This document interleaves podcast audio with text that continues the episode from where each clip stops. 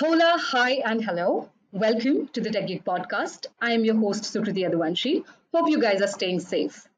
So, folks, today we're going to talk about serverless architecture, a technology that almost every organization had to adopt after the pandemic kicked in.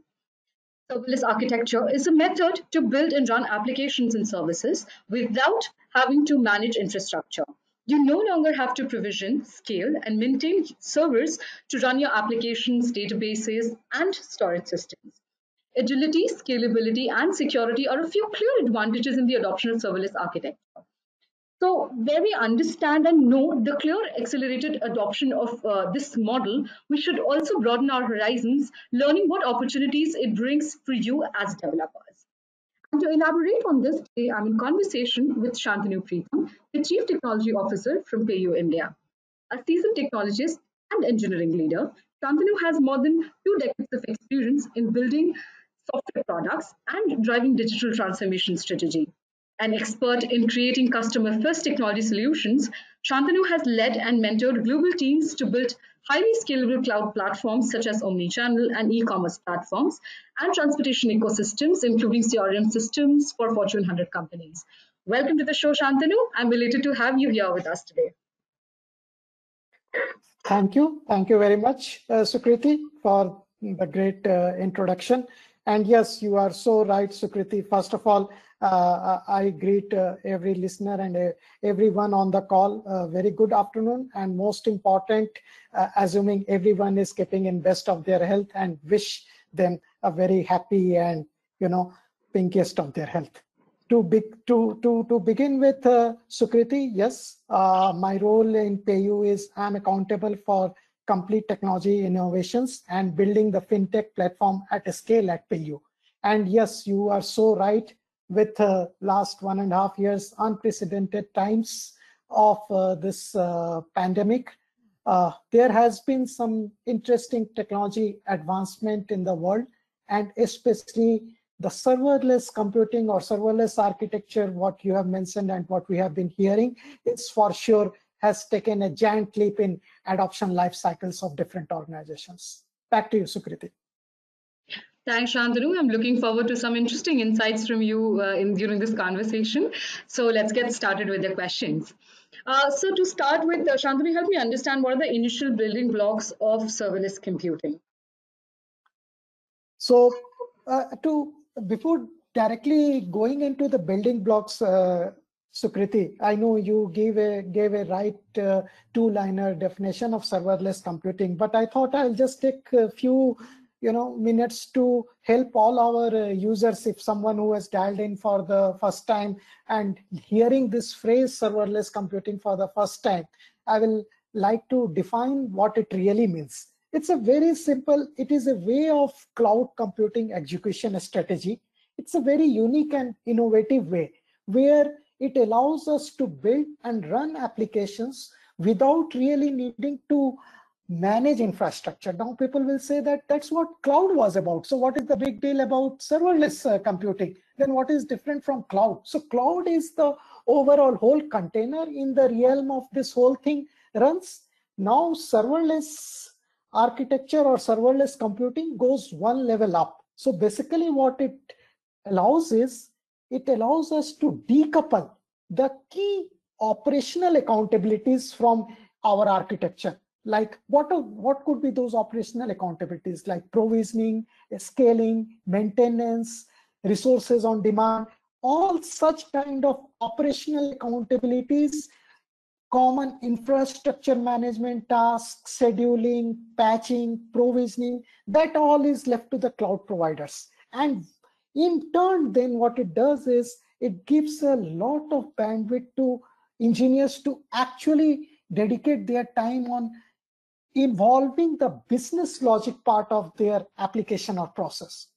So in nutshell, Sukriti, serverless computing runs the code on demand in a stateless behavior, in a stateless model, in a stateless container on a per request basis and it scales beautifully with the number of requests which are you know served on it and the best part which many people would love to hear is literally you need to pay for only what you use. This is the cloud was also like that, but there in the cloud, the whole box you get to pay and use for. But here it is actually literally you pay only for the invocations your services are making and functions are being invoked. They for their uses you need to pay for. So in turn, it enables the users to pay only for what you use and never to pay for what you don't use or where the capacity is idle. Now, to come to then how such a, you know, what constitutes then serverless uh, computing or what are the key defining blocks of uh, serverless architecture? So in nutshell, Sukriti, a serverless computing is primarily sitting on a backbone of event-driven uh, uh, architecture or event-driven thought process. And from that perspective, there are only three key constituents of serverless architecture, which is the events or the sources of events themselves, which become the invocator of the serverless architecture paradigm. Then the key defining block of serverless computing, which is called a function as a service, which is the functions themselves which run the which do the heavy lifting. And last but not the least these functions which rely on the different kind of shared resources what you can think of. So you so now if you visualize sukriti it is a three layered thing. So what are the things which drive the invocation of serverless computing? Events or the source of events itself and what are those? For example you make a uh, you know api request. You make something called that you know pay pay thousand rupees to sukriti. So there is a you know payment api from a bank which sukriti has account for where it says that pay thousand rupees. So that request the event that now i have to pay thousand rupees for that api to sukriti is an event itself. So the request of an api is a starting of that invocation.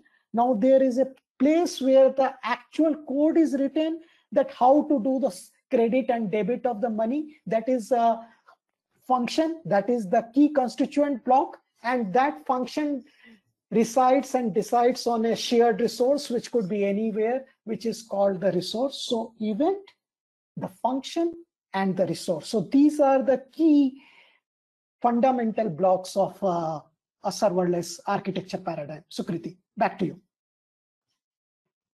those were some uh, you know good basics uh, that you shared shantanu. Thank you so much for that. Uh, moving on to the next one. What are the main advantages of adopting a serverless architecture? I know this is a very basic question that people should know but to have the right reasoning behind it i think that's more important to have an understanding of. So first again uh, i will start from uh, sukriti.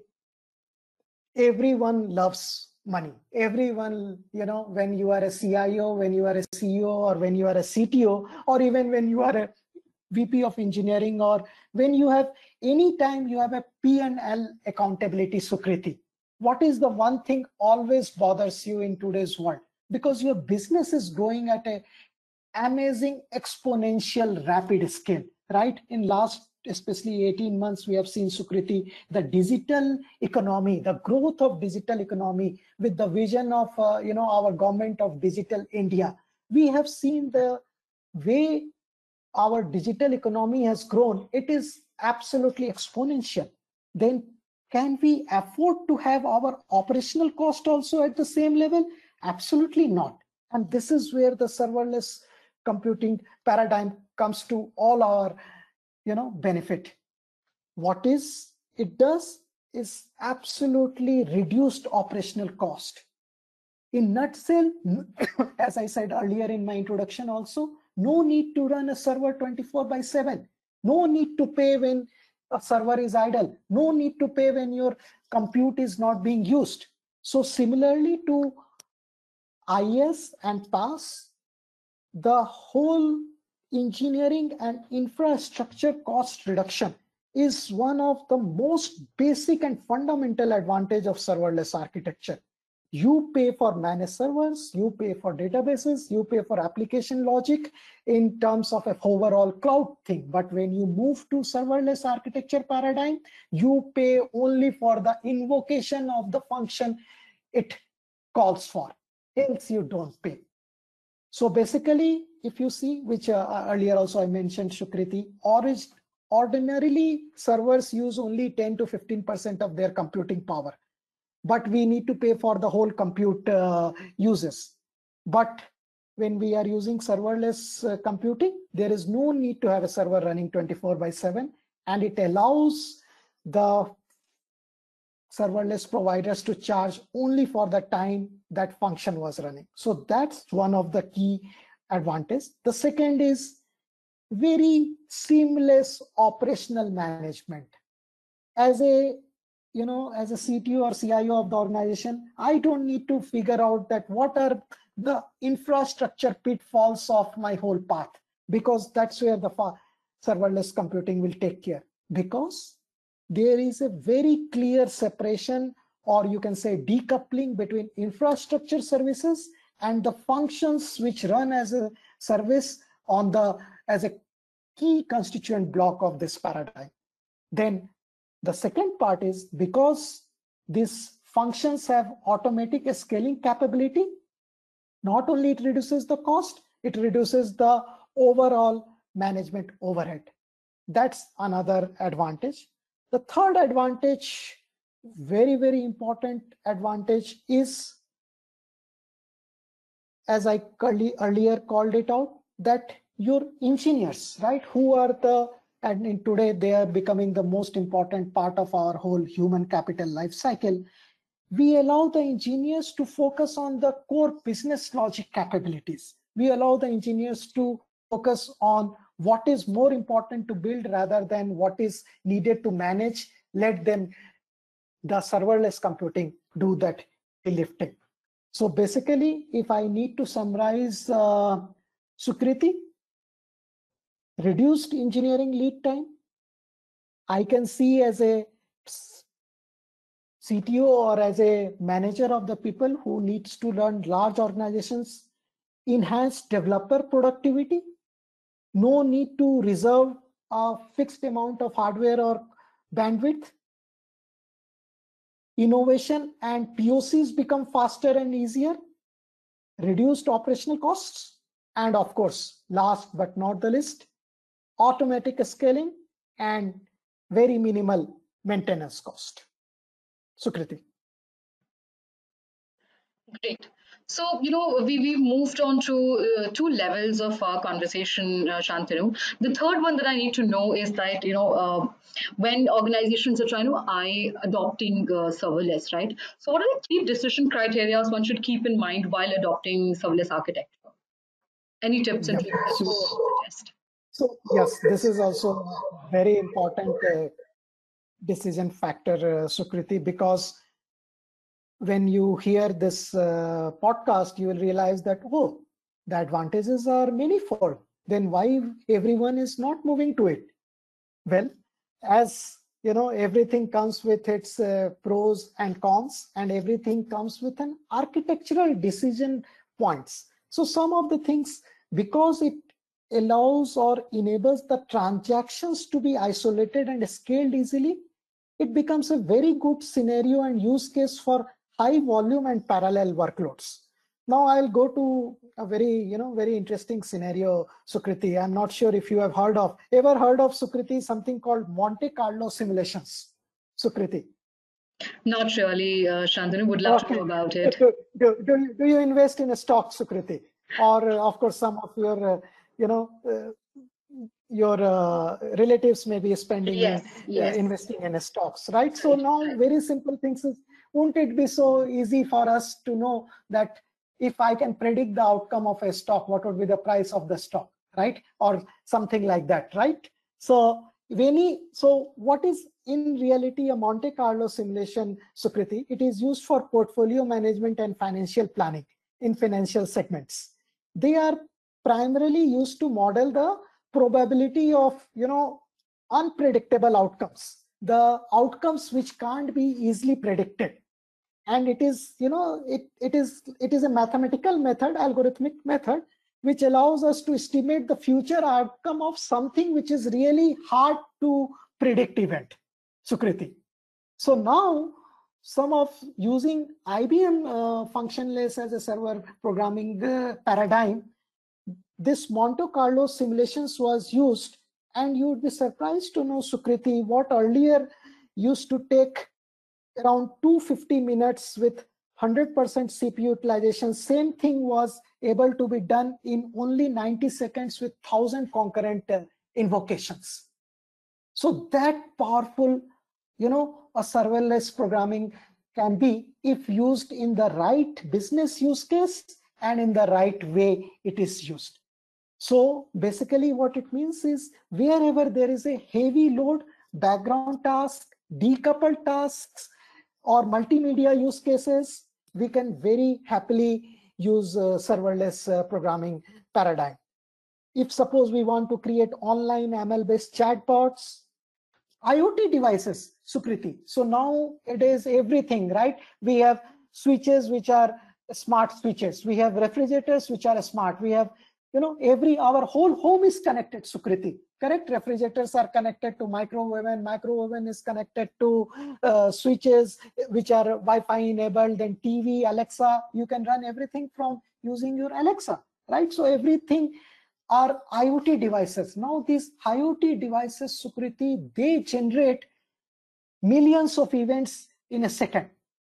And now to process these events, the serverless computing becomes an absolute best architecture model to process those events in uh, and take a decision and process them in real time. That's where they can act as a wonderful backend for IoT devices. Many times we have third-party services which are black, black boxes. It allows us to even uh, host and manage them. And as I talked about Monte Carlo simulations, it really acts as an enabler for boosting computing performance for standalone stateless asks, Sukriti. That's very interesting, uh, Shantanu. That some good insights from your concept of Monte Carlo, I should say. Uh, the next one is a little more uh, detail that I would want to, uh, you know, want you to uh, share with us. How serverless is similar or dissimilar to microservices from technology perspective, and what are the strengths of both while implementing the application, and how serverless can improve resiliency. Last but not the least, you know, how can it help in creating a better customer experience, which is of utmost importance to any organization? Sure.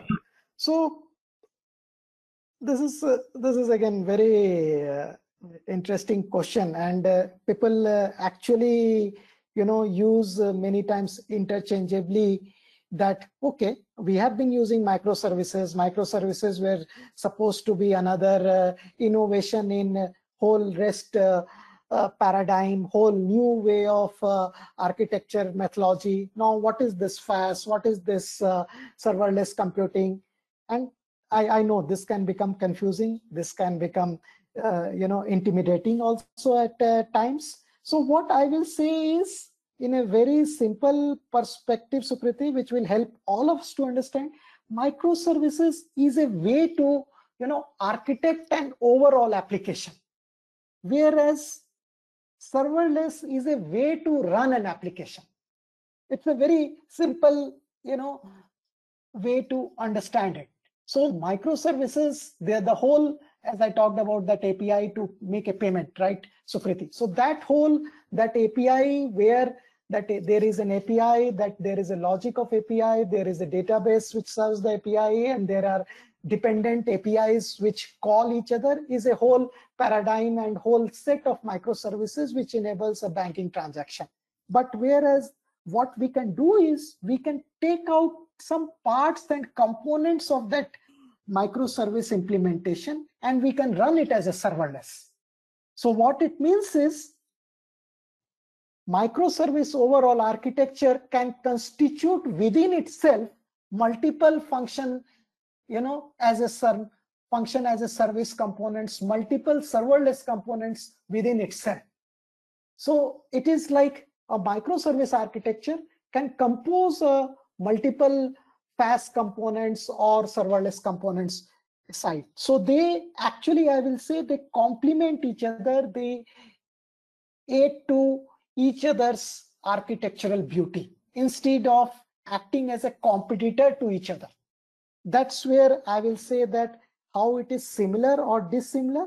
It is similar from a perspective that it is a architectural paradigm. It is similar in a perspective that it believes in decoupling of the, you know, whole, the way microservice is a decoupling of layers, the way microservice, you know, allows the components to be very atomic and granular in nature. The same way uh, serverless programming believes in the same architectural first principles. But at the same time, microservices many times are very heavily dependent on states because at times you need a state management for some of the things where you need a some future or previous interpretations to happen in your architecture. Whereas a serverless uh, uh, implementation it is not the best way or i will say that uh, best uh, mechanism to think about a, a, state implementation. So from that perspective it is uh, it can be different. So again, I will say that depending upon use case to use case, we need to take a call that where we go for uh, a server pure serverless architecture paradigm or full-fledged a microservice based architecture. For example, a serverless application may not be suitable for uh, you know where we are maintaining the states or uh, uh socket based communication because at times there are many places where socket based communications need to be used. Whereas uh, a serverless paradigm doesn't allow us to use a socket based communication because it, it has a its own life cycle and a context. So that's where i will say the difference between microservices and uh, serverless uh, architecture paradigm. And again as i said that they complement each other rather than being competitive in nature. But most important, Sukriti, I will again put a very, very fundamental stress upon it. And that's how I started my today's conversation is we need to understand what is a serverless architecture, how function as a serv, you know, service belongs to serverless architecture paradigm, how the different constituents and building blocks of a serverless architecture are. When we understand the fundamentals of serverless programming paradigm, then we will be able to use and apply in the right use cases, and then we will be able to take the make the most out of it.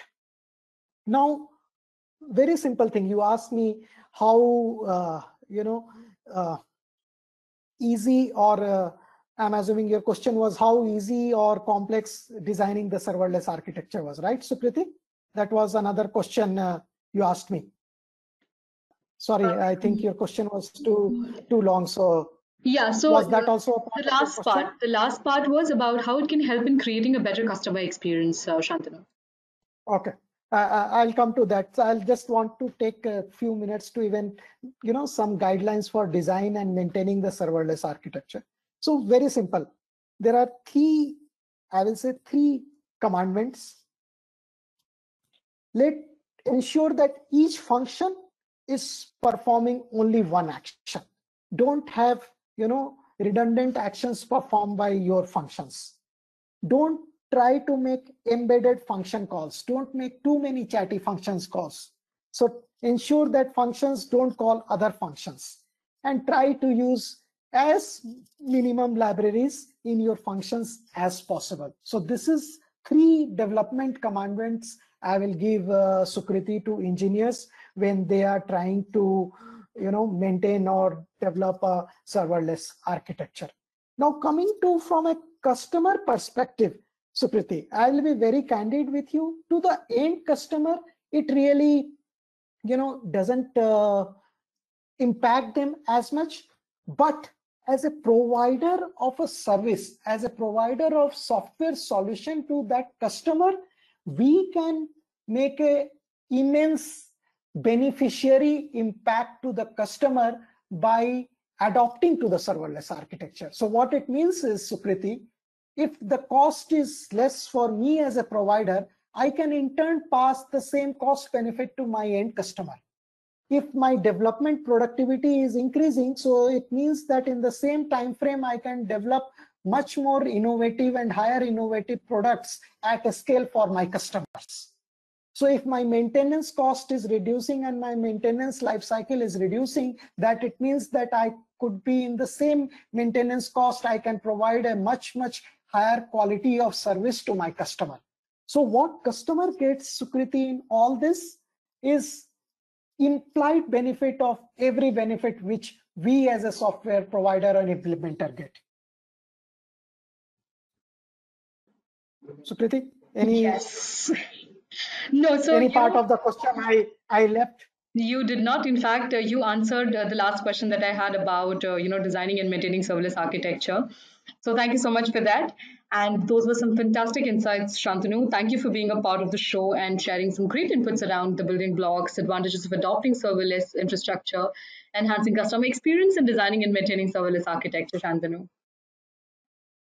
Thank you, Sukriti. And I hope our listeners and viewers are able to, you know, take some advantage out of our today's session. And my only earnest request would be to them is after hearing this uh, session, go and read and most important try it for sure try it once because until unless we don't try we will not be able to harness the benefit for ourselves Absolutely right, Shantanu. So thank you to our wonderful listeners. Hope you enjoyed the conversation have and earmarked those useful tips and insights uh, Shantanu mentioned. I will be back with another episode super soon. Stay tuned to TechGig for all the tech updates.